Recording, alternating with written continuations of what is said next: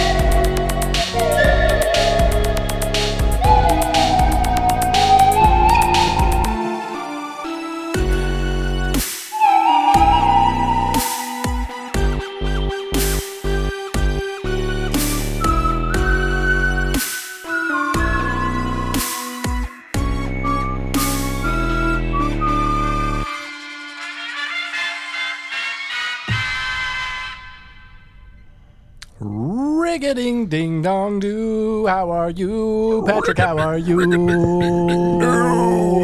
good. How are you doing?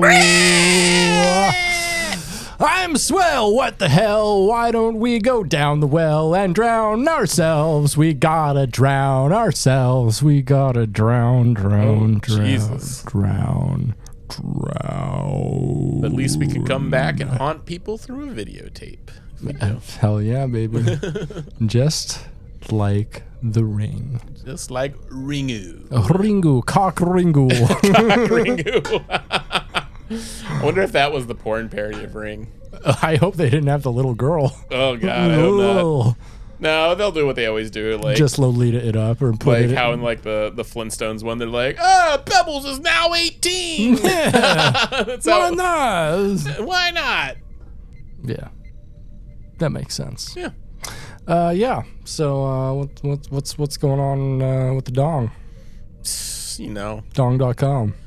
hotdong.com. Hotdong.com.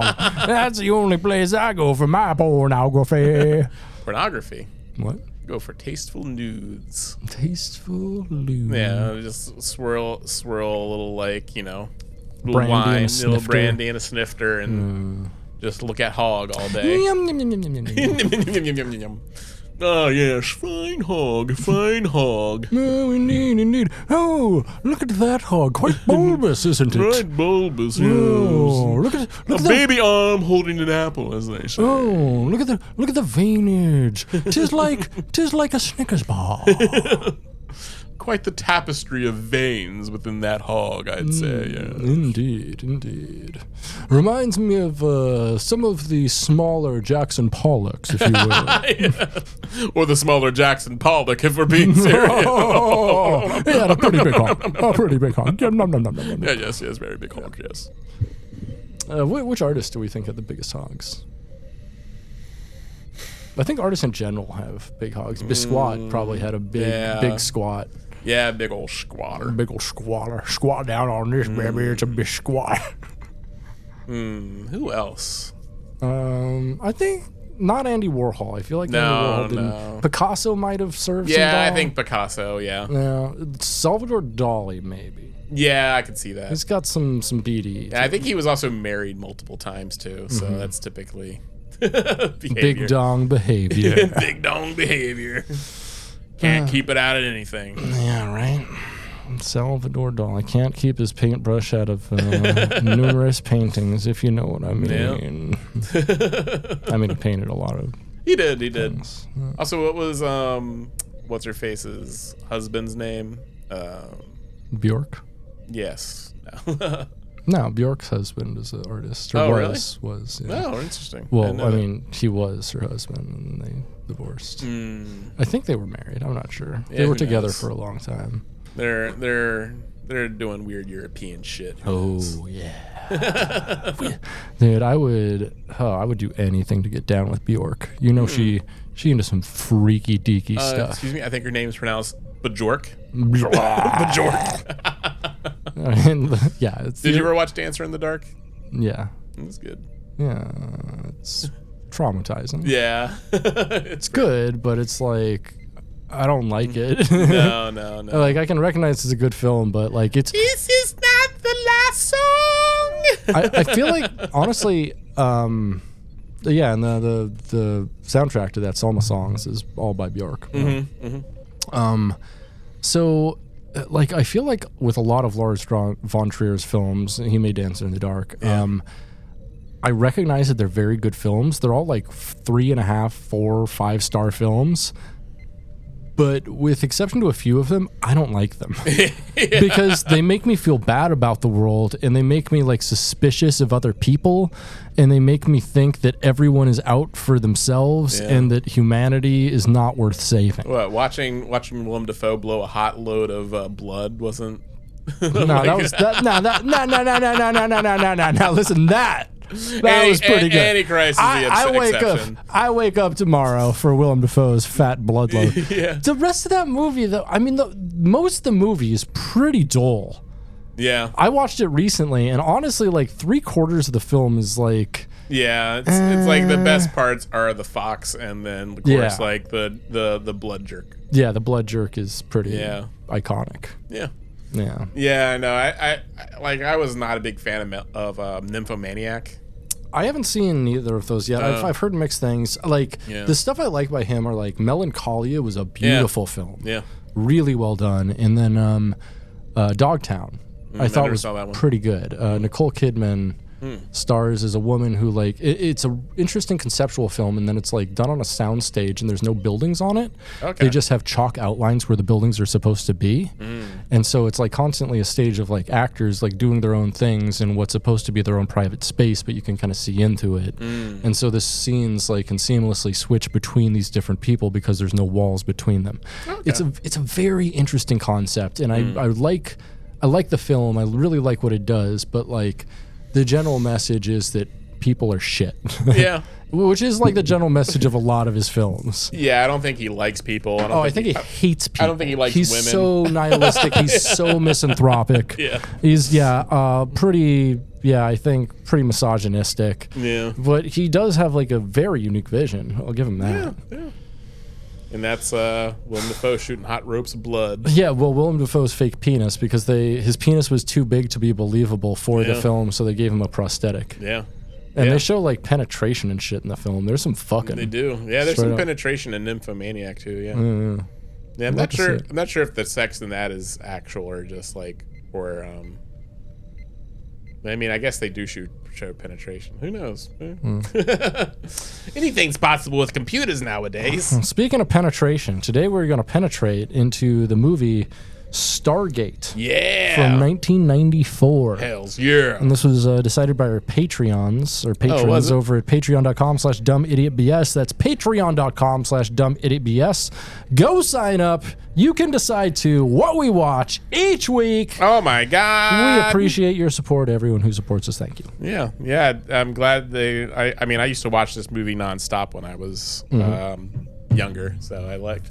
So I could like at first like it wasn't on your Plex server, and I was just like, ah, you know what? I've seen this movie so many times I can talk on it, no problem. But then I was Yeah. like, yeah, I'll give it a and you Yeah. put it on there like And- immediately. And you know, it wasn't like as big of a thing for me when I was young. I watched it when I was pretty young. Um, what's it rated? PG 13, I think? Mm-hmm. Yeah. Feels like a PG 13. Yeah, and so yeah, it's like, pretty sure. Yeah, it, it has like some sex, but it's like, of course, like you know, very.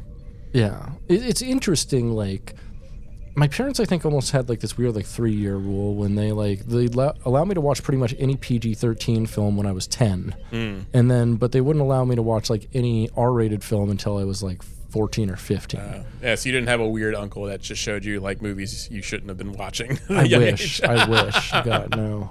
Yeah, I think I had I had a weird uncle. He wasn't an actual blood uncle, but just like my dad's best friend. Who Oh, was I just like, that guy. Yeah, he's just like, hey, let's put on some Total Recall. What are you like? Oh, yeah. like nine years old? That's fine. That's like, let's see, the nine divided by three boobs. That's three. That's three boobs. This works out. Yeah, yeah. So first boobs I ever saw, three boobed girl in the You told me Total about Recall. this. Yeah.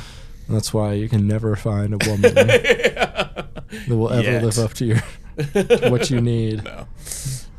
Um, so yeah, so Stargate movie from 1994, released on October 28th, 1994, right before Halloween. Oh, nice. Interesting release date. Uh, original Yeah. version, original runtime is 121 minutes. Hmm.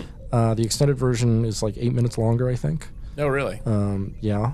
Um, this one is uh, directed by Roland Emmerich, who is iconic. Uh, Mm-hmm. Yeah. Let's see, what did he do? He did a ton of fucking shit. So uh, Day after tomorrow, right? he started uh, kind of with his first big movie was Universal Soldier in '92, Oh, hell's yeah. and then he did Stargate, and then he did Independence Day, yeah. then he did Godzilla, then he did The Patriot with Mel Gibson, not the Steven Seagal one. Yeah. Then he did The Day After Tomorrow. Then 10,000 BC, which was supposed to be a real fucking stinker. Yeah, I didn't see that one. 2012, which I saw in the theater and was an incredible stinker. Yeah. And then a bunch of shit I haven't He, seen. re- he really did go all out on the um on the disaster movies. He did. He really got into disaster films, and that's like all he's made since Independence Day, basically, except for The Patriot and 10,000 BC. Yeah. Yeah. I could be wrong, but I'm pretty sure he's also an open openly gay. Is he? Yeah. Oh. Well, that explains nothing. That explains. Yeah, he is. Yeah. oh, cool. Roland Emmerich. Yeah. Roland Emmerich. Yeah, and making some some some badass action films We'd love to hear and that. some stinker disaster movies. Some real stinkers. Uh, so it was written by Emmerich and co-written by a guy named uh, Dean Devlin. And Dean Devlin has a pretty interesting resume. Uh, he's mostly done stuff with Emmerich, um, but he's done some other stuff too, uh, including Geostorm, which he, Geostorm. he wrote, directed, and produced. Um, that movie. I've seen twice and I don't remember it. He was the executive producer on Who Killed the Electric Car, the documentary, which is pretty cool. The executive producer on Eight Legged Freaks, Oh yeah, yeah, uh, Independence Day, Godzilla, Stargate. So he's he's mostly a producer, yeah. uh, but he's directed and written a few things. Uh, you know, so good for good for him. Good for him. This is a pretty strong script, so I'd say good for both of them. Yeah. Yeah, That's a movie I used to watch. I had yeah had on VHS, and I would watch it, rewind it, and watch it again because I was mentally ill. hell yeah, you. Were. Uh, so, do you want to jump right into this bad boy? Yeah? Okay, so in 1928, we are in Giza, Egypt, and uh, we come upon a professor named Paul Langford and his daughter Catherine, and they discover some capstones uh, engraved with Egyptian hieroglyphs and other markings. And from the very beginning of this film, like the set pieces are in fucking credible. Oh yeah, They are immersive. They bring you into the piece. They are vast. They look at little fucking details. They have so many extras in this film. that's what I do like about like a lot of '90s movies is they, you know, they do use a lot of practical effects, Mm-hmm. and it does give a sense of like greater scale. Yeah, just like an, absolutely. and, and, and, a grounding realism Absolutely. that you don't have with a lot of movies now, just 'cause Right. Mm-hmm. they just rely too heavily on CGI, and there's always that like, you know, the, the uncanny valley situation. yeah, you just the, the the lack of real gravity. yeah, Like the mm-hmm. situation cannot have gravity because the uh, objects do not either. Mm-hmm. yeah, Yeah. and, and this the, uses a lot of miniatures, and not I wouldn't say like all the miniatures look, you know, hundred percent great, but it's still it's, it's, it's, I don't know. They the, like God the pyramid ones that they use as like the backdrop set Yeah. in some of the stuff. Oh, like, yeah. look fucking good. Oh yeah, but like uh it still like gives you a sense that these are real objects that Right. exist in a space instead of just like this thing you feel could just like clip out start clip, start clipping through through something, you know. Right. So yeah, I do I, like I do love like a lot of 90s movies, especially like these yeah, early Ro- Roland Emmerich movies where it, it definitely feels like you're Yeah. there. Yeah.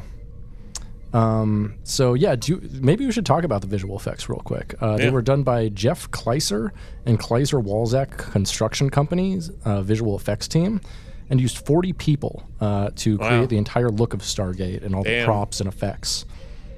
Uh, they used self-written image creation and compositing software, as well as commercial data packages to create the Stargate uh, and the morphing helmets worn by Ra and the Horus guards and the cityscape of N- Nadaga.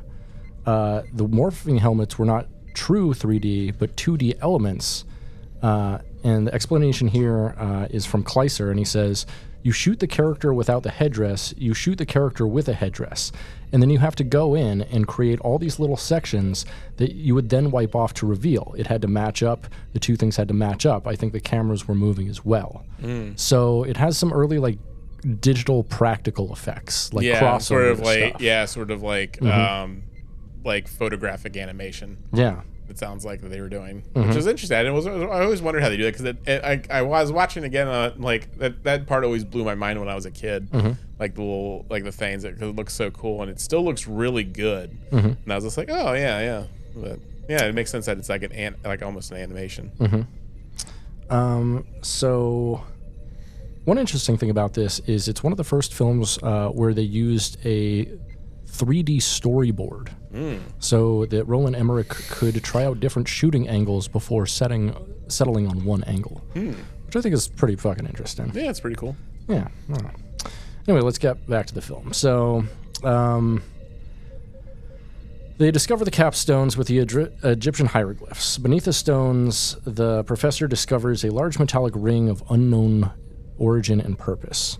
Nobody knows what it's used for. Yeah. Underneath it, they find a petrified Egyptian god form that appears to be some kind of fossil or something. It looks like the god Ra.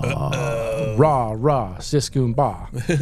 Um, rah rah, scoop teen, dum, dum, dum, dum, dum. rah rah Rasputin. Yes, absolutely. Um, so uh, from the beginning, like this, this film is very fucking well directed. Yeah. Like I really appreciate its its immersiveness, how smooth and tracking the camera is. Yeah.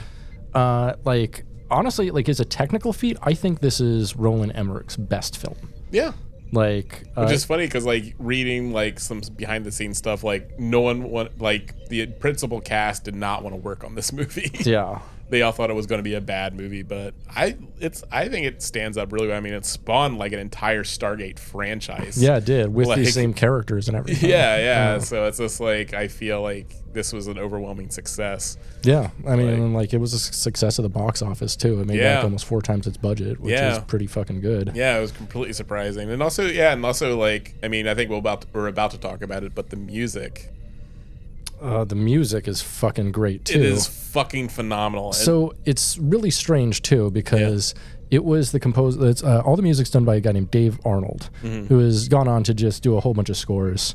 Uh, actually, you should. Uh, would you mind looking up what he's done? Because I'm gonna. Uh, he did Independence Day. Okay, because so like uh, this this because he, he was just like he was working as a clerk. Yeah, at, um, a, uh, at a video store. Yeah, and and uh, and, and he's just like and he's like one of those guys, you know, work at record stores. We're just like, you know, I'm working on my own stuff, and you're just Mm-hmm. Like, okay, Yeah. like, but he's like working on this. He's fucking working on this fucking and this this fucking soundtrack slaps so it does. It, it's it. It is a. It gives a big- yeah. It gives like a Yeah. big motion picture feel. yeah, like it's so It's like- fucking badass. It could have been done by Jerry Goldsmith. I'll be honest. yeah, yeah. it's very big. It's very like romantic influenced. You know, Mm-hmm. very like Wagnerian, kind of very bombastic and big. But it fucking rocks. I fucking love this. Mm-hmm. Yeah, and like yeah, this this because of like how much he just like killed this soundtrack. He, yeah, he went and did um he did he did both Independence Day and Godzilla with Emmerich. Makes sense. this, makes yeah. sense. Well, whose soundtrack slap? The soundtrack slap. Soundtrack slap. Yeah. Um, So let's go back to the movie here. Yeah. So, um, flash forward to 1994, uh, Yes. and the credits are now playing. Hey, Stargate. Guess guess Yeah, guess what like I? I love the I love the uh, the credits opening credit scene. It's just like the the slow pan across like the this thing. You wonder what it is, and Mm-hmm. it's like Ra's mask. Hell yeah. It's like, So from the beginning, we can. Uh, sorry, no. So flash forward to 1994, and uh, Catherine invites Egyptologist and linguist Daniel Jackson, PhD, played by James Spader, to translate the hieroglyphs. And I like how it an, an, an opens on on him, like. Like you would think, like he's giving some sort of like white supremacist style like speech. He's like the Egyptians did not create the pyramids. like he's doing like the doing like the ancient aliens thing. Yeah. You know, oh, because like you know, white people couldn't build the pyramids. Like that means no one did. So he's Right. So yeah, he's giving like a very like um poor argument to a group of people, and, And just, so everyone leaves, like Yeah. rightfully. yeah, Like And they're but- like, man, I'm not putting up with this racist shit, and they wa- walk out. But then this uh, German woman Mm-hmm. who uh, doesn't say what she was doing during doing during the time during, during the 30s and 40s. yeah, are your parents Argentinian, perhaps? yeah, yeah. Somehow, like uh, we skip to entirely skip over that period of her life, and she is totally without uh, without any sort of back history of, any kind. Mm-hmm. and then she sees some interest in um, James Spader's, you know. Um, people of Africa did not build the pyramids type Yeah. type, type, Like, type oh, I like what you're saying, young man. Yeah, Why don't you tell me more about how those dark people didn't accomplish anything? I have a group of people we meet every once in a while. You know, we have a bonfire. Why don't you meet with us? oh, you have to wear white though. You have to wear white. You know, it's a white party. do do. um, so after the speech, uh, Professor Jackson is picked up in a car with a mysterious woman who offers him a translation job for the mysterious stones we saw earlier. And he's like, uh, translation job, all right. And he starts to go down in her lap. He's like, no, no, no, no. oh, But you you had went, a single rose. I thought that's what you meant. yeah, oh, I thought that was code word for use my tongue. well, all right, you know, you're offering, youngie. Uh, so, the capstones and uh, mysterious ring are now part of a U.S. Air Force classified project overseen by Se- Special Operations Colonel Jack O'Neill, played by none other than Kurt motherfucking Russell. then Kurt motherfucking Russell, and I love, I love how in this scene it's just like he enters and like his wife's fucking pissed. And and he's sitting in his kid's room, just holding a gun, Holding a gun. and looking at his dead kid's pictures. And like, and like the the military guys come in and he hides the gun underneath the pillow. yeah, And then they go- his dead son's pillow. And then they're like, man, what happened to that guy? His son shot himself. Yeah, it's I'm like, what are you doing? Great idea. Just keep that gun in the house. Yeah, yeah. He's like, it's the only thing I have to remember him by. Well, he kept his gun under the pillow, so I'm just gonna put it back where I found it. So it's like, oh my god, why would you bring a gun into your kid's bed into the kid's bedroom after the kid shot himself? That's so funny. Yeah, Incredible, incredible work. It's amazing. it's it is like military guy mindset though. Yeah, and I kind of feel at this point also it shows him with long hair. I kind of feel like him and James Spader probably were wearing the same wig. Yeah, because he gets his hair cut later, and Yeah. James Spader's hair grows longer. I think. Yeah, James. Yeah, and I'm pretty sure James James Spader was bald at this point. I could be wrong. Mm-hmm. Yeah, who knows? But Who knows? who knows? Who knows? It's a very bad hair. It's a terrible hair. Yeah. So I, I hate his hair throughout this entire thing. He kind of looks like, um, like um, the kid from Jerry Maguire or some shit, or no, the kid from that, the Sixth Sense, Mm. Yeah. like with his hair just all drooped over his eyes. oh, it's hate it. terrible. Yeah, It's terrible. but he's a professor. You know. That's Yeah, what and it, and it does like. make him look very young and goofy. It does. Yeah. and I feel like they could have, like, and, you know, in his character in SG One, you know, they, you know, they make him more of a Chad. he is definitely more of a Chad. He looks, he's more of a handsome dude, and He's and more he- more a handsome captain. and they don't give him like dipshit hair. Ah, definitely not. So, um, the Air Force tells Jack O'Neill, played by Kurt Russell, that he's been reactivated and he has to go back to work, uh, presumably doing Air Force things. Yeah, like covering up war crimes. At a Colorado military base, uh, Jackson determines that the hieroglyphs refer to a stargate, which uses constellations as spatial coordinates. this part, like I always remembered this part very fondly in my mind, Mm-hmm. and then rewatching it though now, like it, it just fe- makes it seem like these scientists are complete morons. Yeah, it does. because it's like and and it doesn't- doesn't make sense because James Spader puts it together that the symbols are constellations. Yeah. But the, and so they're like, he's cracked the code. He's figured it out. Mm-hmm. And then they go into their planning room and they actually see the thing, and they have a constellation star chart already up. Ah, I didn't notice that. I was Yeah, like, yeah. I was just like, then they already kind of comprehend that it's that it's spatial. Yeah. That it's like it, like Well, yeah, because they they get that the Stargate uses con. Yeah, yeah, yeah. That's true. He does kind of point it out to them.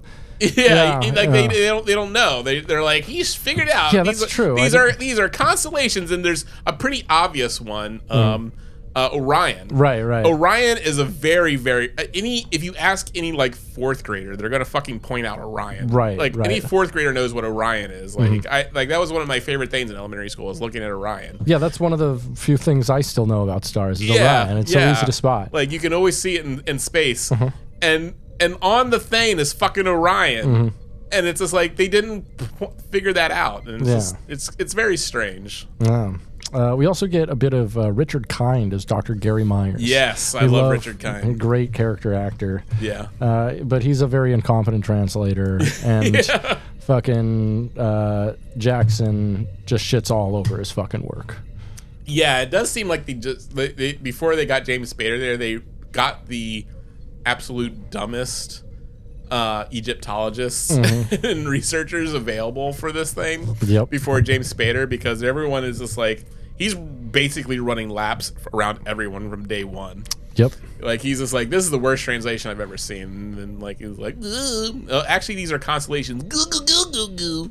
you know, it's just like, oh, you see, this is the seventh symbol right here. Oh my god, we're such idiots. like everything was in plain sight for them, and they couldn't put it all together. It, it's kind of like almost like a fantasy, like all people have of like going in and like showing like pointing out very obvious things to very smart people. And it's just like it's just like just James Spader's going in like uh duh idiots. Yeah, and you know, it is a case of like I think the biggest issue I have with this film, honestly, is Jackson, James Spader's character, and what he is and what he represents. Like, because let's be honest, this is a white savior film, yeah a hundred percent a white savior film. and he also falls in love with like the only white woman on this planet That's very true. That's very true. yeah it's just like it is funny like yeah um yeah it is a white savior film And I think more disappointingly, it's like I don't know, almost a retread of a lot of the ideas in um, uh, Beyond Thunderdome. You know, in a way.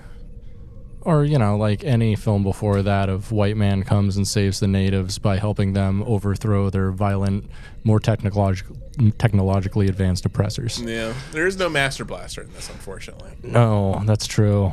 Though, like I guess, like bec- with the headdresses, they almost look like Master Blaster. Mm-hmm. They adds basically like three feet of height to these guys. It does. They're pretty cool. Yeah. Pretty cool. I, I wish I had that so I could be like nine and a half feet tall. Yeah. Um, so, uh, using Jackson's coordinates, they align the Stargate together, and uh, when everything is locked in, guess what happens? Motherfucking Stargate opens, baby. Stargate opens. Stargate opens. and it also it's funny that they go like they that they've only done 6 Mm-hmm. parts before. They never did the seventh. And it's like this is as far as we've taken it before at, at six. It's like okay, well you just didn't do any sort of like just randomly choose yeah. one like like I mean, as far as you know, they're fucking rocks. Like, what are they going to do? Yeah, yeah. But I'm get, I'm assuming that it got to the since they ch- did six before. Like at that at six, like the whole building was basically vibrating. Mm-hmm. So it's so they've gotten to this point. They know it does something, Mm-hmm. And but still you just don't by trial and error. You just don't like go and do another one. Mm-hmm.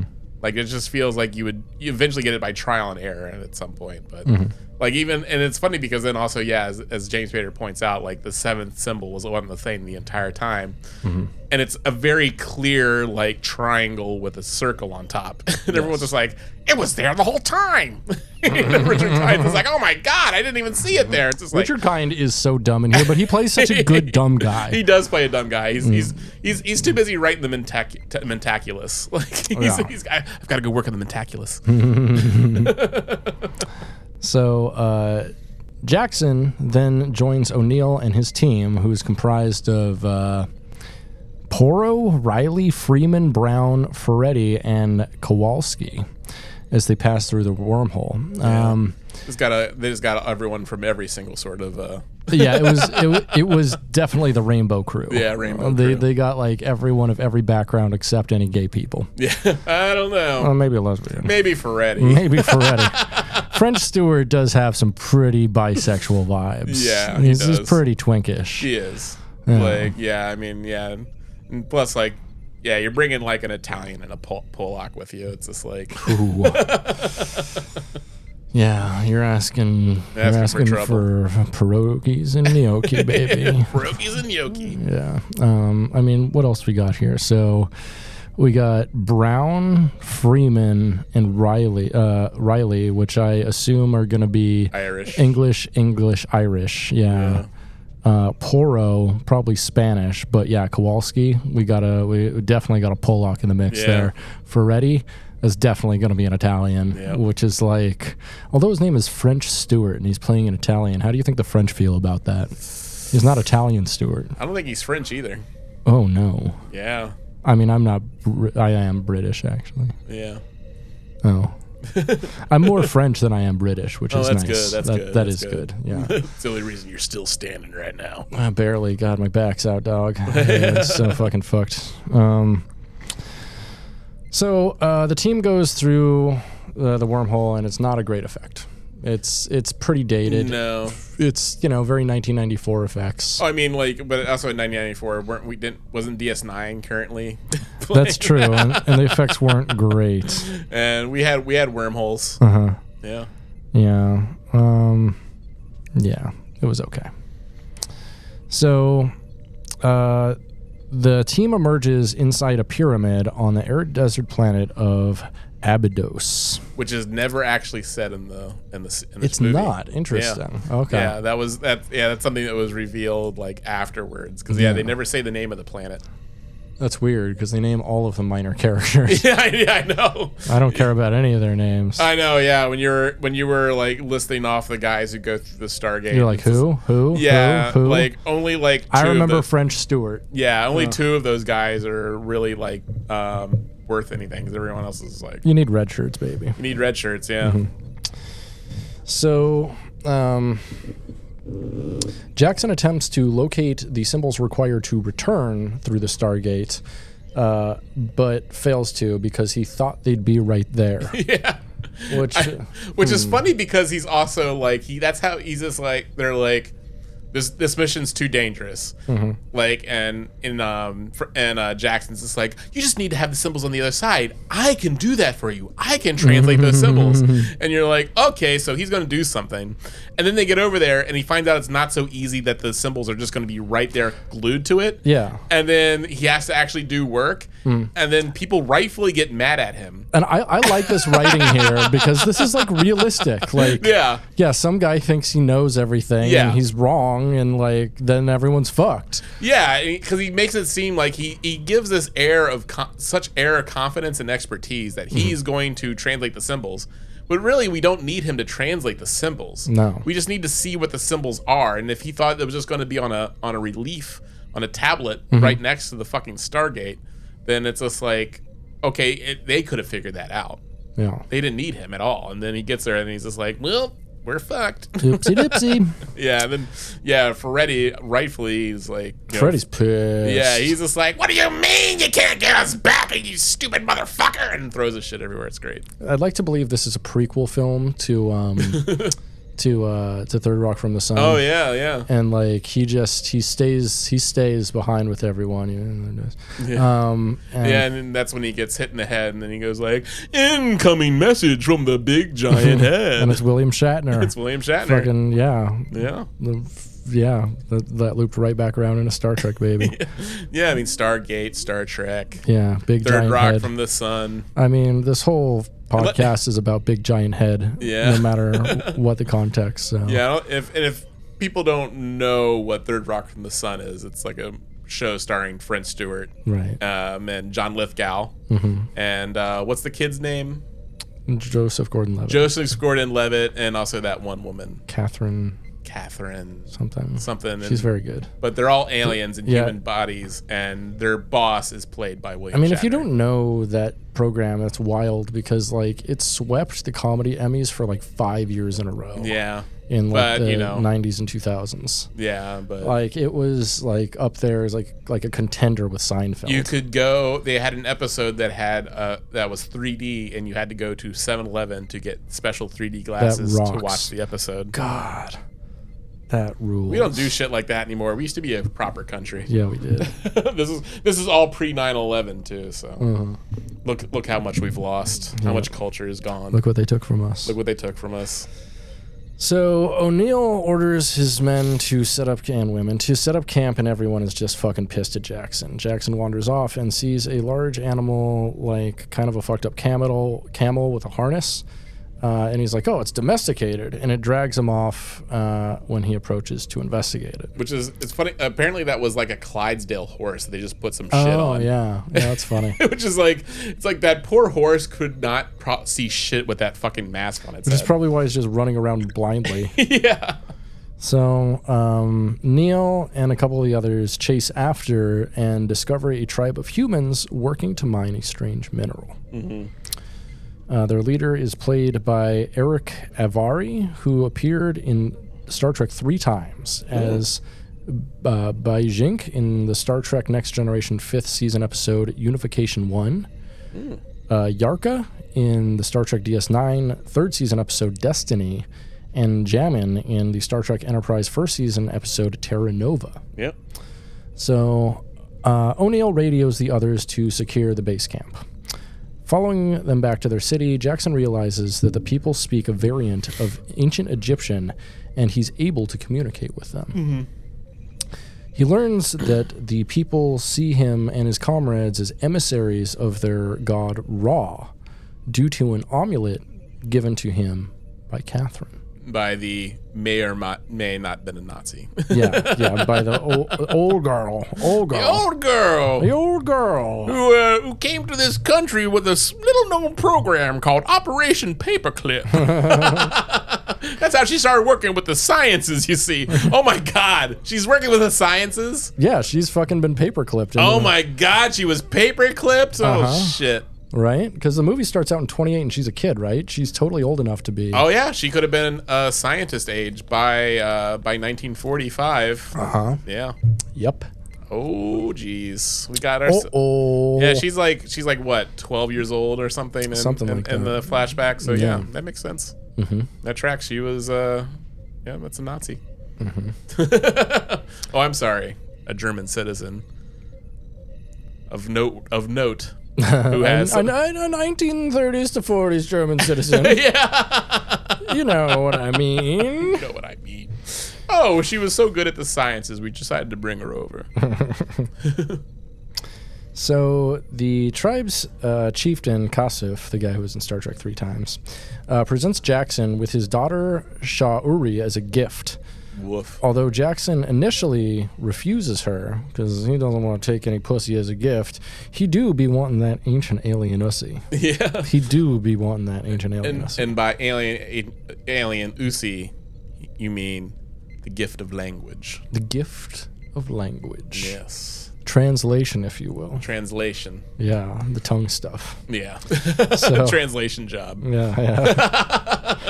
uh, O'Neill befriends Kasuf's teenage son Shakara and his friends, or Skaara and his friends.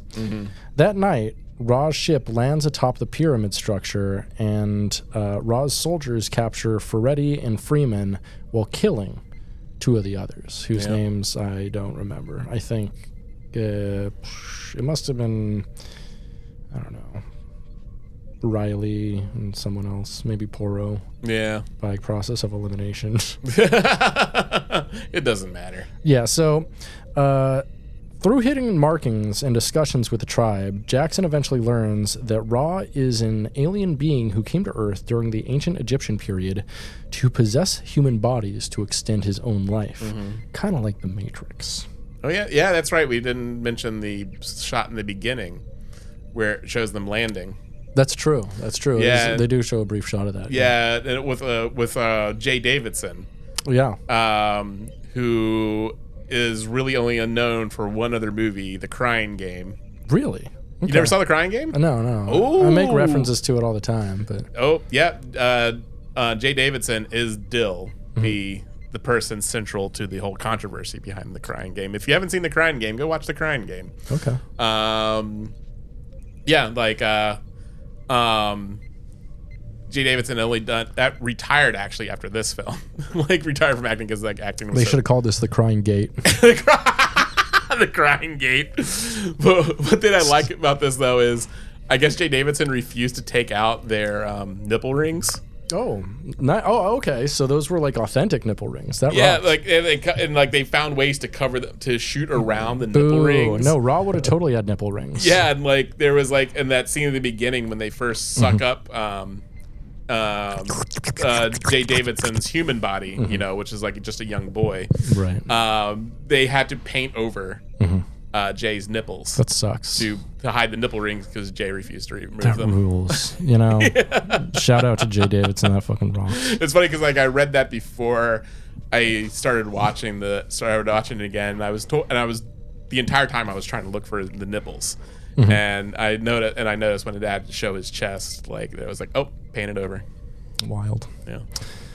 So they further explain that Ra enslaved all the humans and used the Stargate to bring some of them to uh, Abydos to mine the mineral that is used in his alien technology. Humans on Earth revolted, overthrew Ra's overseers, and buried the Stargate to prevent its use. Um, Jackson comes across a cartouche containing six of the seven symbols for the Stargate to reopen, but the seventh has been broken off and worn away. Do they even have a way back? Uh oh. Uh-oh. Well, well, maybe uh, they should just look at the damn thing.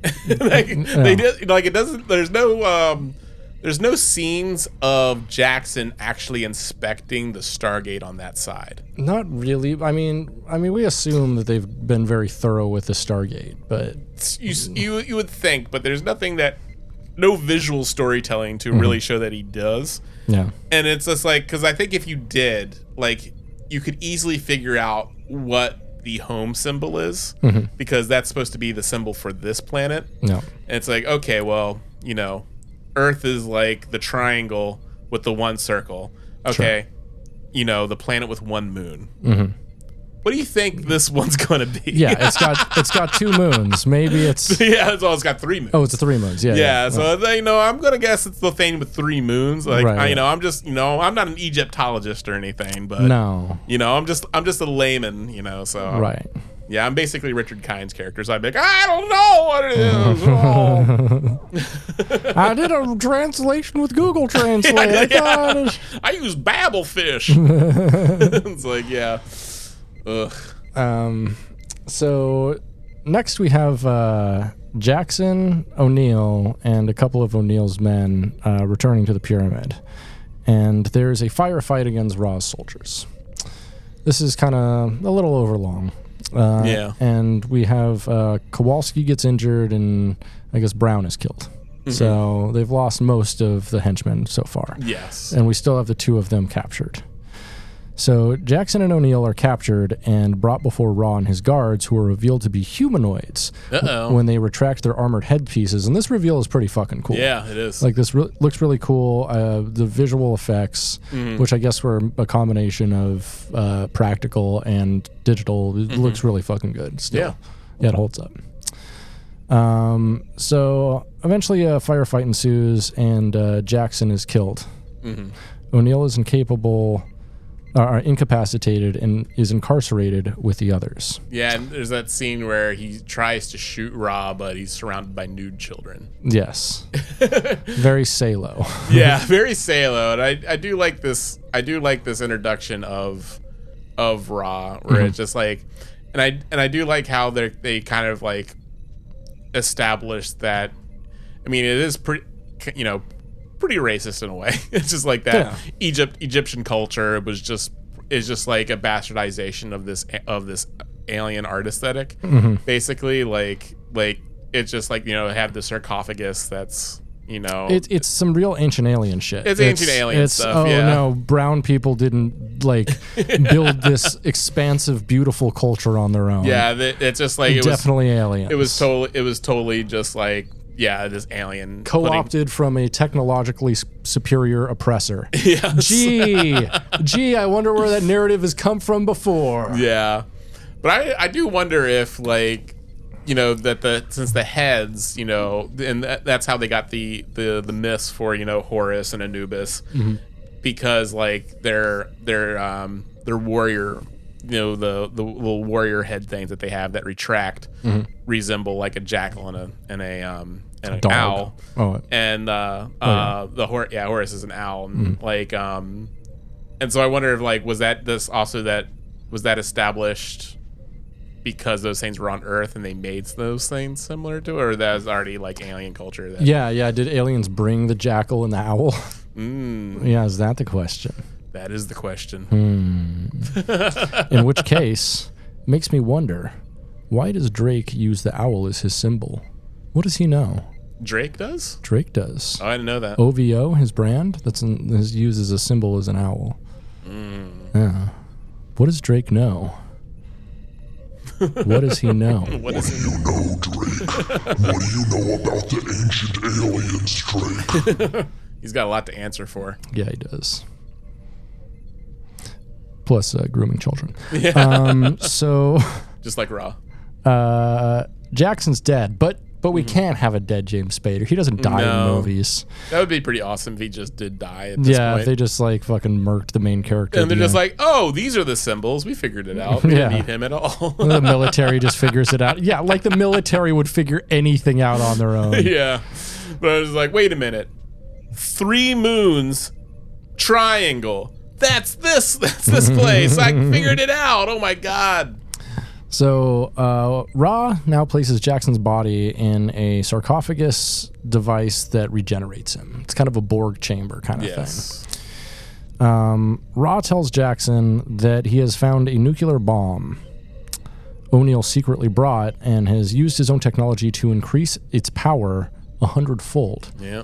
threatening to send it back to Earth through the Stargate, which would be fucking sick, actually. That would have been a great ending to the movie. that would have been pretty awesome. Yeah. Yeah, it's, it's with this material he forces these people to mine, and the entire time I'm thinking like, okay, like, like the reason he has these people on this planet is to mine this resource for him, mm-hmm. but he doesn't give them any technolo- technology higher than just like, pu- lever, you know, pulleys and levers and like pickaxes. Right. So he, he- he's extracting this very valuable material because, like they say, like this material is essential to all of Ra's um, technology. technology. Yeah, yeah. So it's you- basically like uh, gasoline or fucking batteries. yeah, and I mean, I get, I know what they wanted to do. They wanted to show like that these people are still like enslaved the same way they were to pharaohs. You know, you know, thousands of years ago. right. right. but it's a, but it doesn't make sense from a practical standpoint that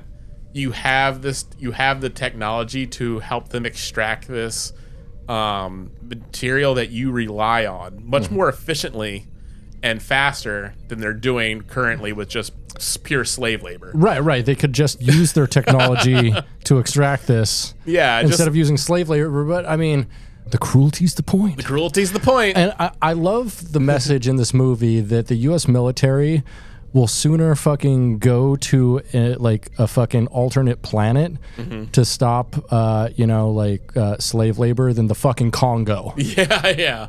Yeah, Yeah. Also, that's also very unrealistic that they'll that they go to a planet rich in natural resources with with with a with a um, and they don't bring the military back. they don't yeah and they, and also they they're just like well we have to stop going to this planet they're no they're really like yeah the uh, locals are not armed uh, they don't have they're like uh like uh we can take care of them uh let's send over some you know F-15s let's send over some.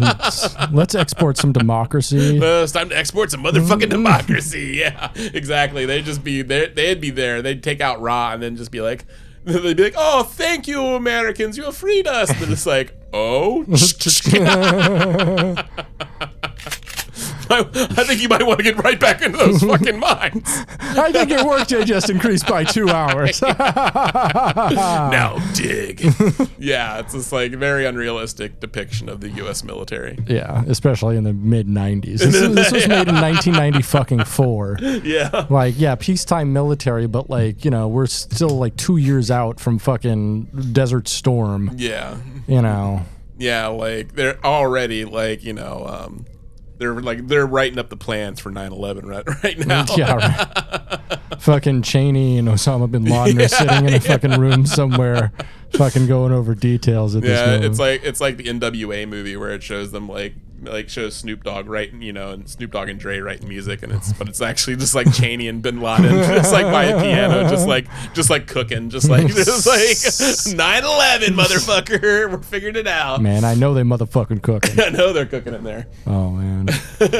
Why do these two look like they're about to drop the hottest terrorist attack of the year? So, um, Ra orders the human tribe to watch as he prepares to force Jackson to execute the others to demonstrate his power, and he gives him this cool like electric rod thing. Yeah, that thing's awesome. Yeah, it's a really cool weapon. Uh, it's a good use of like prop design with like decent CGI. Mm-hmm. Yeah, it's not like too It- much. It's it's a very memorable weapon. Like Mm-hmm. it's it's you know we do get to see it used a lot in SG One, you know, and stuff like that. Mm-hmm. and this also came with like all of the Stargate toys. yeah, yeah, Yeah, yeah. like like I had a couple of the Stargate toys, and Oh, this definitely yeah. came with all of them. That's sick as fuck. yeah, yeah. Yeah, like it. Yeah, it's a very cool weapon. Um, yeah, it's up. It's up there in cool sci-fi weapons. I think. absolutely. I mean, it's not it's no bat'leth, but It's no still- bat left. No. It's no lightsaber, but it is still pretty cool. Yeah. It's it's definitely top fifty.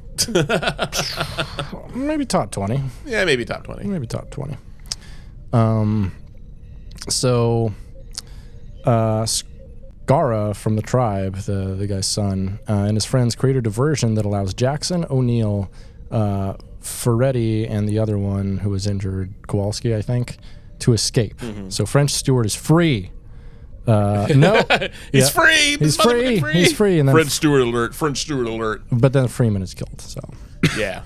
so many deaths so many red shirts in So, this so movie. many so many needless deaths. Uh, so they flee to the nearby caves to hide from Ra. Uh, Skaara and his friends celebrate, and Skaara draws a sign of victory on a wall, which Jackson recognizes as the final symbol in the Stargate, the seventh symbol. Wait a minute. Three plant, three moons. Oh fuck, that's right. God, it's so easy. I know it. It is really easy. Like he, like Jackson. It's hard to really think that Jackson is actually as smart as he says he is mm-hmm. When he just keeps like just doing like he's like doing slam dunks on one of those little child uh chi- child basketball hoops. You know? it's like it's like one that he's already standing like two feet above. yeah, and he's, he's just like doing it to a child too, Yeah, he's just doing dunking windmill. over and over. Yeah, windmill windmill dunks in it, and it's just like he's like, I'm I'm fucking killing it, fucking killing it, Unstoppable. fucking unstoppable, god damn it. oh. Uh, so O'Neill and his remaining men aid Skaara in overthrowing the remaining overseers, and then they launch an attack on Ra. And this is a pretty cool fight here. Um, Ra sends out a bunch of fighter ships against the humans while he orders his ship to depart. And his ship is the pyramid. Yeah, It's a giant pyramid. It's pretty fucking that's sick. pretty sick. Uh, the humans outside run out of ammunition and are forced to surrender to the fighter ship's pilots. But the rest of the tribe, seeing that their false gods are actually human, rebel against the guards and overthrow them.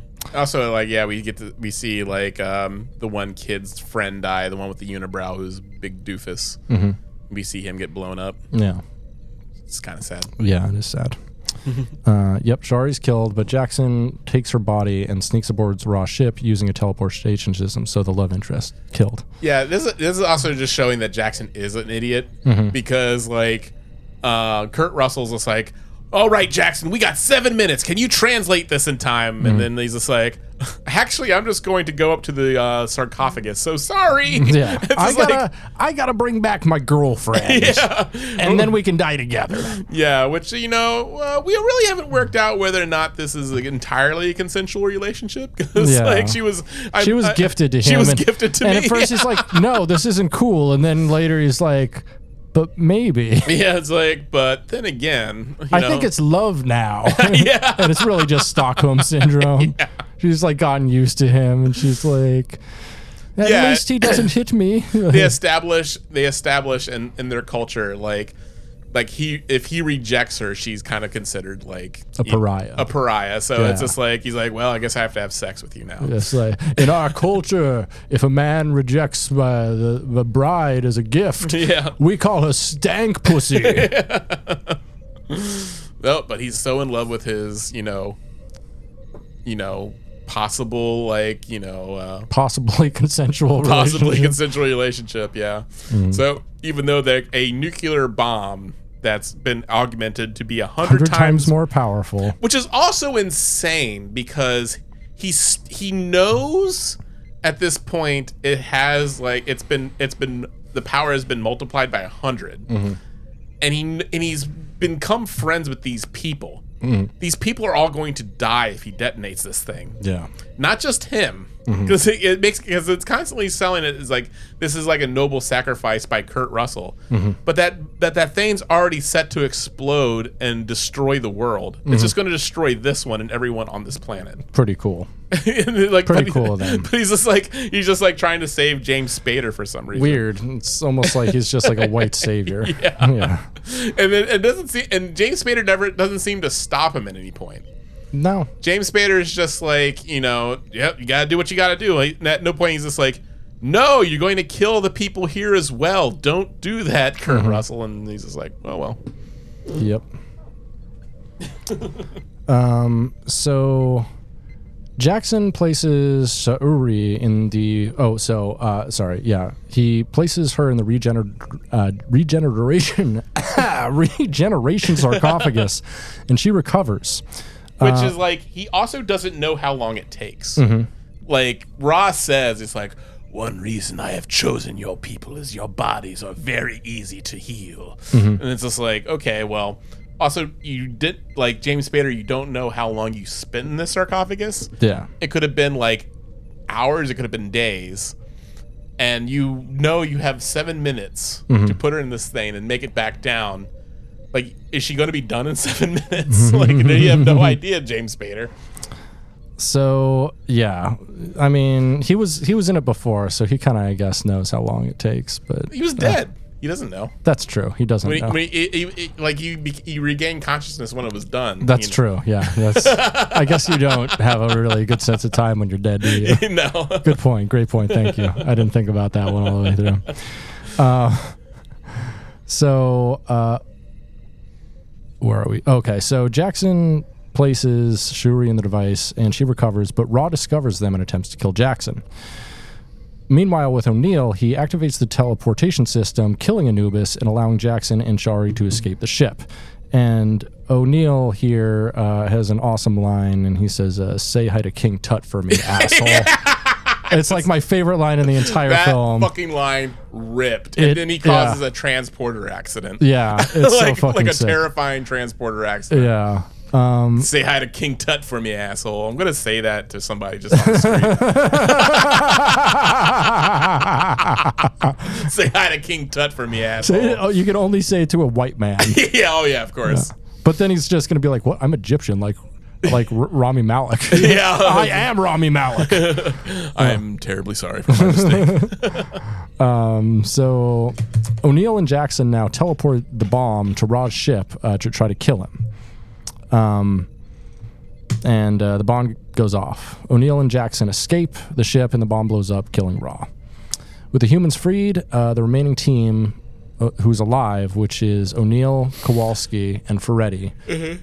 Uh, re- fucking French Stewart survived, baby. yeah, we got love the it. we they saved the Italian and the Polak of all people.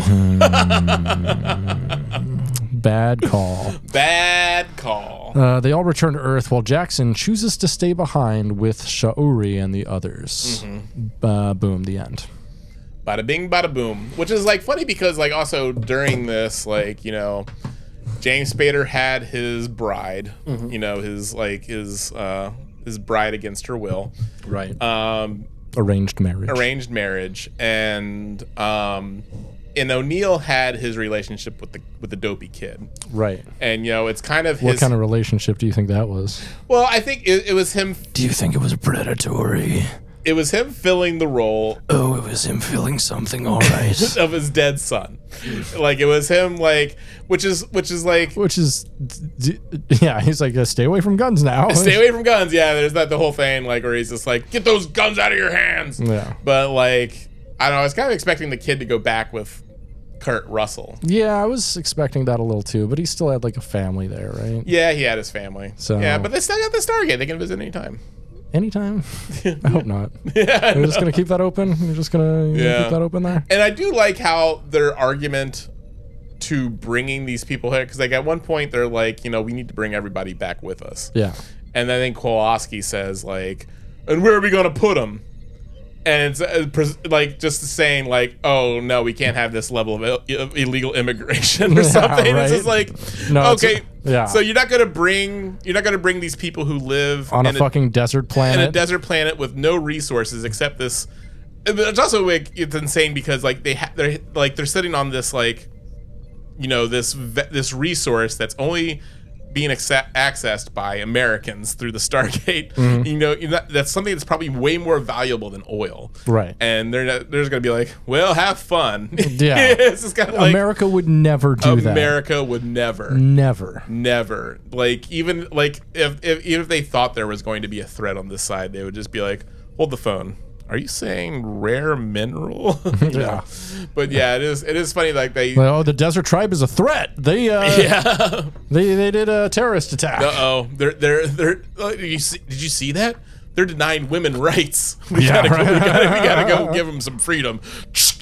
Instead, but yeah, they don't do two things. They don't yeah, they don't offer to bring these people back to Earth Mm-hmm. because they are realistically from Earth originally anyway. Right, right. Or their ancestors were. Yeah, and two, the Americans don't see the value in this highly valuable mineral that only exists on this planet. And also, it's kind of strange to me that, like, I mean, maybe it makes sense because they're so mineral depleted and they don't like have many resources or anything. But like, these humans have presumably been here since ancient Egypt, so like three thousand years, mm-hmm. and they're still just like a very small tribe of people. Yeah, you think like they would. I mean, that could be part of just like the fact. Um, That they don't have many resources and They they are don't have- controlled by a violent, oppressive yeah, force. like he could just be killing them off. but and- but wouldn't he want more slaves? yeah, that's the reason you buy you bought slaves in the days to like Yeah. breed slaves and make new slaves. Yeah, it would- wouldn't make sense they that that they didn't have more of a population, but but yeah, it could be like the fact that resources are so scarce. Mm-hmm. Because yeah, it, it only seemed like there was like a hundred thousand people at most. Oh, way less than that. I think. Yeah. I mean, their standing army was like a thousand, which is if that's like all Mm. Oh, yeah. Mm. of all of the like young men, then maybe like five thousand people or something. Like it can't be that big. Yeah, that's true. Mm-hmm. Yeah, so why not bring them back to Earth? but Mm-hmm. yeah, I guess is the point. But I mean, there could be. I mean, we're only seeing one part of this planet, so it's just like there could be like Yeah, this could just be the Egypt part of the planet, Yeah, the and there could part, be yeah. on the other side of the Mediterranean, yeah. uh, the uh, Greek part of the planet. Oh God. No, it's oh yes, we uh, we also have an ancient civilization that influenced the Greeks, and it's just a bunch of aliens touching little children. Is that- they're just they just have really long fingers We've developed it for the bottles. and they're covered in hair. We're the kid touchers. That's what they should have made Stargate sequels where they just go like every fucking ancient civilization was built by like aliens, Yeah. but a different type of funny alien. Yeah, I think in the, yeah, and that's G one. They just have like yeah, like Ra's race, the Guald, Gould or wherever they're called. Mm-hmm. Guald, no. Guald.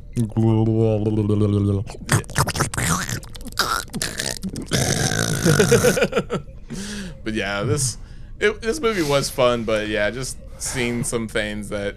But going rewatching it now, it just like picked up on things I never picked up on before. Right, right. It's And I watched this movie like I some I think there I think I watched this movie three times once in one day. holy shit. Yeah, Yeah, I mean, I was sick. it's an.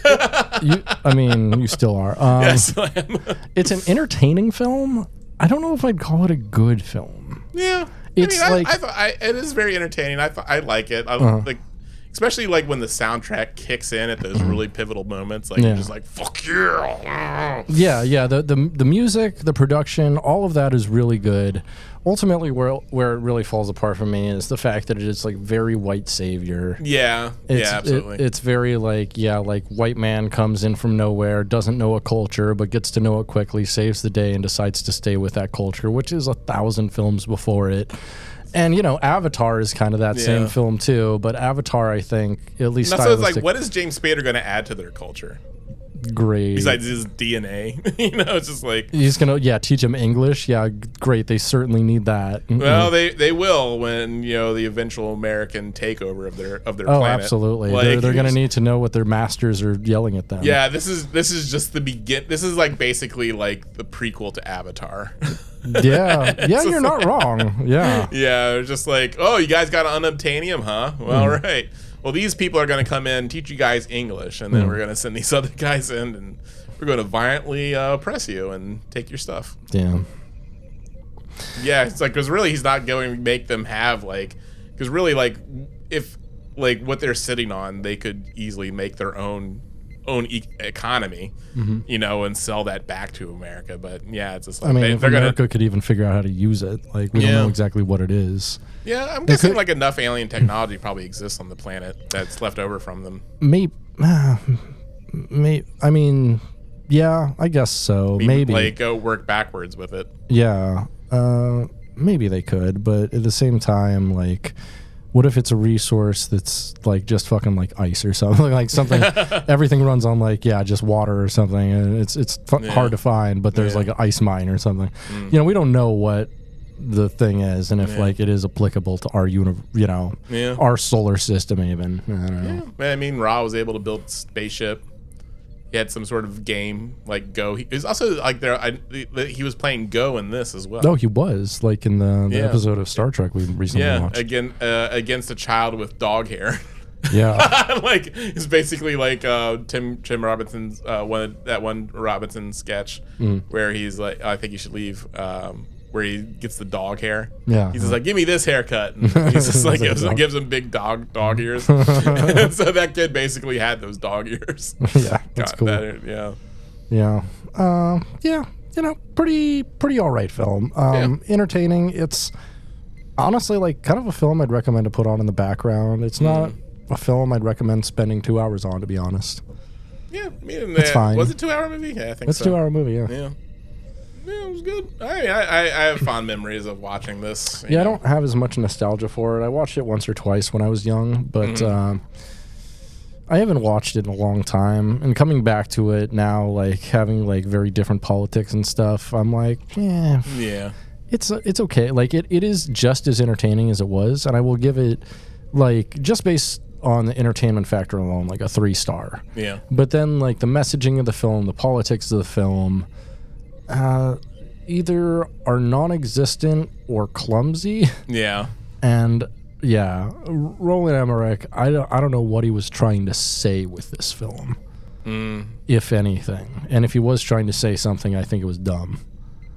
that's true. Did you read about how like um, uh, a guy says um, they stole his script? Yeah, a high school teacher wrote a Yeah. book or something called like Egypt some Egypt Source or Egypt Gate Yeah. or something back in the day, and, uh, And I guess he even submitted it to the movie studio. yeah, back in like the eighties. Yeah, but then they used some defense like, oh well, Roland Emmerich and um, the other guy, they didn't Dean meet. Davis or whatever. Yeah, they didn't know. They didn't meet yet. But it's, it's like still like how that stuff works. Dean like, Devlin. like you submit something to a movie studio, it's just going to like it's just going to be in some producer's hands. Right. And it and might get shared around. Yeah, it- it'll probably get shared around. You know, that's you know that's how like a lot of like stuff from Alejandro Jodorowsky's Dune, like scenes were adapted into other films. Mm-hmm. Right, and also how fucking battle or uh, uh, not Battlestar Galactic. Sorry, uh, Battle Battle something Earth or no, no, no, fucking uh, Babylon Five. Babylon Five. How uh, Babylon Five and, and like DS Nine are kind of so so similar. Is I'm pretty sure like a lot of the tenants of DS Nine were ripped off from Babylon Five, Yeah. like wholesale. Yeah, yeah. Doesn't diminish the fact that DS Nine is a superior show and the best Star Trek ever, Yes. but you know, I don't know. Yeah, I'm, I'm, I, I, I, I, I think I do side with that guy because I'm pretty sure like they're like, well, we got this script, but you know, guys can make it original, and you can and have like and have Mm-hmm. It's like still still pay him for the story and credit him with story by. yeah, You don't have to say the script is by him. You can say the script is by anyone you want. Yeah. People get get ghost written scripts all the time, but you have to pay for that. Like, Mm-hmm. Yeah. come on, yeah. come on. gotta pay, gotta pay, pay, gotta give money for that honey. So uh, another interesting thing about this was uh, it was originally supposed to be a trilogy of films. Oh, really? Uh, but part two and three were never developed. Uh, Comic Con 2006. Devlin stated that he was in early discussions with MGM about finally bringing back the two uh, final parts to screen. Um, the second film, intended to be set around 12 years after the original, with Jackson making a discovery that leads him back to Earth and the uncovering of a new Stargate. Uh, it would supposedly use a different mythology from the Egyptian one, uh, which was formed, uh, which formed the background for the original film. But the third installment tying these two together to reveal that all mythologies are actually tied together with a common thread that we haven't recognized before, which is an interesting idea for a trilogy, I think. Yeah. Uh, Devlin stated that he hoped to enlist uh, Kurt Russell and James Spader for the sequels. The actors reportedly expressed an interest in participating in the project. Um, yeah. That would have been fun, actually. Mm-hmm. I mean, we did get you know, SG One, SG Atlantis, SG Universe. So, So I mean, like Uh, we kind of got them in a way. also in I think February or April of last year, uh, they announced uh, that they will be bringing back Stargate as a whole new series Oh, and a whole new franchise, basically. Oh, so nice. they haven't announced any specific projects yet, I don't think, but. Mm. Uh, I don't know. I'd be down for more Stargate material. I like Stargate as a universe. You know, Yeah. Stargate SG One is better, I think, than Stargate the movie in general. Yeah. So, I don't know. Yeah, and then like you know, it's funny how the '90s were such a good time for like opening po- sci-fi movies, opening portals to different places. Uh, We had like Deep Space Nine. we You had know, we had Donnie uh, Darko. Sliders. True. Sliders was very popular. Uh-huh. Got e- got Star Stargate SG One. Yeah. Uh, what does SG stand for? Stargate. Oh, Suicide Girls. so it's so it's Stargate Stargate One. Yeah, Stargate, Stargate One. I don't like that. No, Stargate Suicide Girls One. yeah, I like that. I like that a lot better. God, Suicide Girls ruined me, man. Is that that even still a thing? I'm sure it is. All that old school pornography stuff is still around. Mm. Like, you know, just in different ways. Yeah. Yeah. Yeah. Enough they yeah. Feel like probably got, you know, society moved on from it. No, I could be wrong. I haven't. I haven't moved on from Suicide Girls. Yeah, you're still you're still in 2003. Yeah. I'm 2000 and late. I, I can't tell. mm, I don't know Yeah, what to say. 2008. What time? What year was it? I don't remember. Yeah, I'm 2000 and late. Yeah, 2000 late. 2000 and late. Yeah. Um, yeah. So this movie's all right. It's Yeah. it's fine. Music fucking slaps. Yeah, is a production. It is a very good production. Mm-hmm. Everything still holds up, especially for a sci-fi film from the 90s where Mm-hmm. a lot of stuff doesn't hold up. Yeah. Uh, I'd say yeah, most of the practical effects. The, the going through the actual Stargate didn't look great, No. uh, which you only see twice in the film, once in the middle and once at the very end. Yeah, I did like the, like the effect with the water. Like it looked because like obviously they just took a cup, swirled the water around, and then just like put it on its side, and Yeah. that was like the effect. And you know, I, I kind of like that kind of stuff because it's kind of how they did like the the transporter effect really in Star Trek. Mm-hmm. You know, like they just had like a a, a glass filled with glitter. Oh, interesting. Swirled it around, and just put Oh, that that. makes sense. Yeah. Yeah. Okay. That's Yeah. cool. Yeah, it's just kind of like just weird little old schooly shit like that. And that's cool. Yeah. But uh, I don't know. If you're looking for just something to throw on in the background or a movie that you don't really need to invest in, this is fine. Yeah. It's a bit overlong for a sci-fi action film. Yeah. Uh, some of the scenes drag a little bit. It reminds me in ways, honestly, of like um, Mad Max Beyond Thunderdome. Yeah. The second half, Mm. not the first half. Yeah. I do like the mania of, of like the, the Mad Max films though. It's just like yeah, it's it's like they, it's like a it's like a society that's downtrodden and like you know and they're you know they they they build a lot of stuff from existing materials and stuff like that and but it's also kind of just like insane. Yeah. and this is like yeah, just people that are just like suffering. Yeah. Yeah, Big time uh, suffering. Yeah, big time suffer. Big big suffer. Yeah, they're but it, it is it is interesting that they did develop their own like sort of like the culture evolved, you know, separate from you know um, Egyptians uh, in, in in in our world, and, and you kind of see how, but it didn't go too far. It's like it's always fun to see how it how Right. It's still fur- super primitive. yeah, and even though like yeah, it's been year three thousand years, like like you know that's when difficulty James Spader has is like the language actually hasn't been spoken out loud. Like he he can read it, but he can't speak it, Right. and so it's something he has to learn. But you know, it, I guess we don't really get to know whether we'll see how language has evolved in that time because you know evol- language is an ever evolving thing. Like, Right. And interestingly, for being a movie about a linguist, I feel like this doesn't actually really go into language or linguistics like at all. No. Is, is like an interesting thing, which makes me wonder why they even made like the main character a linguist, other than that, like, yeah, I guess Mm. So he can can interpret underst- the symbol Yeah, or so he whatever. can speak to him. like he should have maybe been a symbologist or something like that, or I don't know, like someone like a Egy- like a half Egyptian symbologist. I don't know, something. yeah. Like someone who could like speak Egyptian. But it is funny as a linguist, like it initially introduces him, he's like a, a- ancient alien truther. Right. it's just like Yeah, yeah, right. That's what he's like teaching uh, or giving a lecture on. Yeah. is yeah, n- which I feel like he's not qualified to do. Be talking about the pyramids because he's not like a fucking archaeologist or like a. I think he's technically isn't he like an Egyptologist? I, I think he's just a linguist who like studies Egypt, but like, he's like the full on Egypt expert.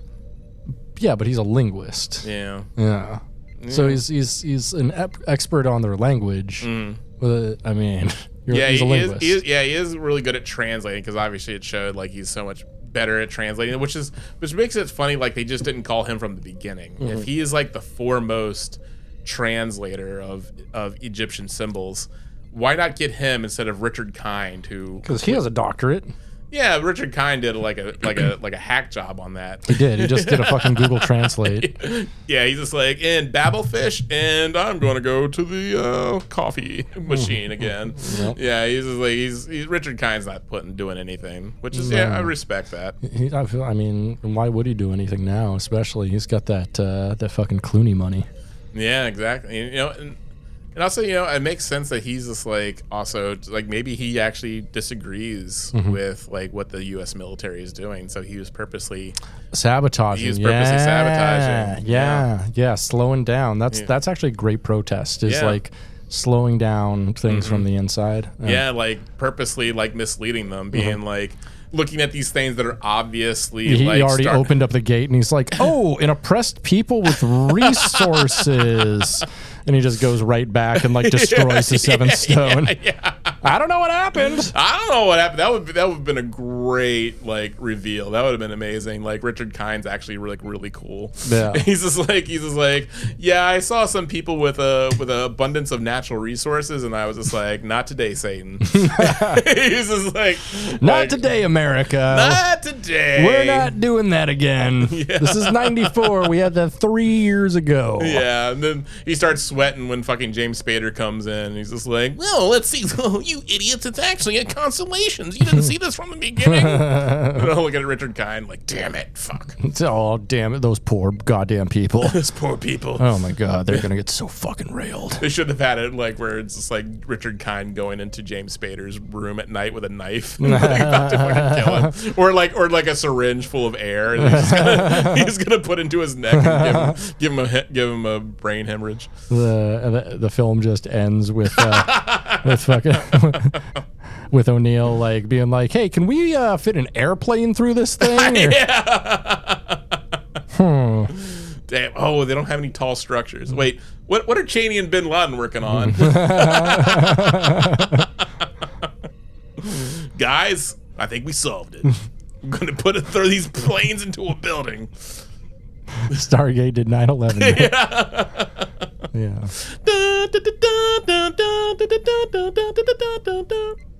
Yep. Great. Hell yeah. Well, I think that's a great place as any to leave it. Yeah, I think so. Thanks for hanging with us, Soyagers. Be well, travel safe, and maybe watch Stargate if you want. Yeah, go watch Stargate. Yeah, why not? Who cares? Yeah. Life is meaningless. Thanks for checking with us, soy boys, girls, and our Willy Beans. Hang dong and Step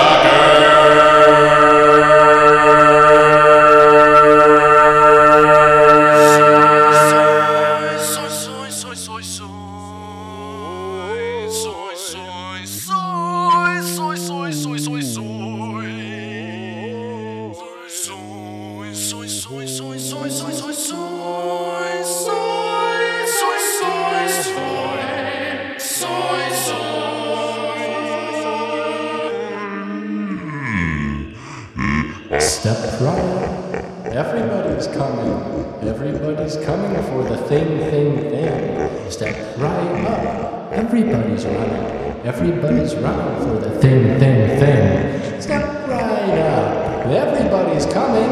Everybody's coming and they're coming real hard. Step right up. Everybody's coming. Everybody's coming in Captain Picard. Why are you coming in Captain Picard? Why are you coming in, Captain Picard?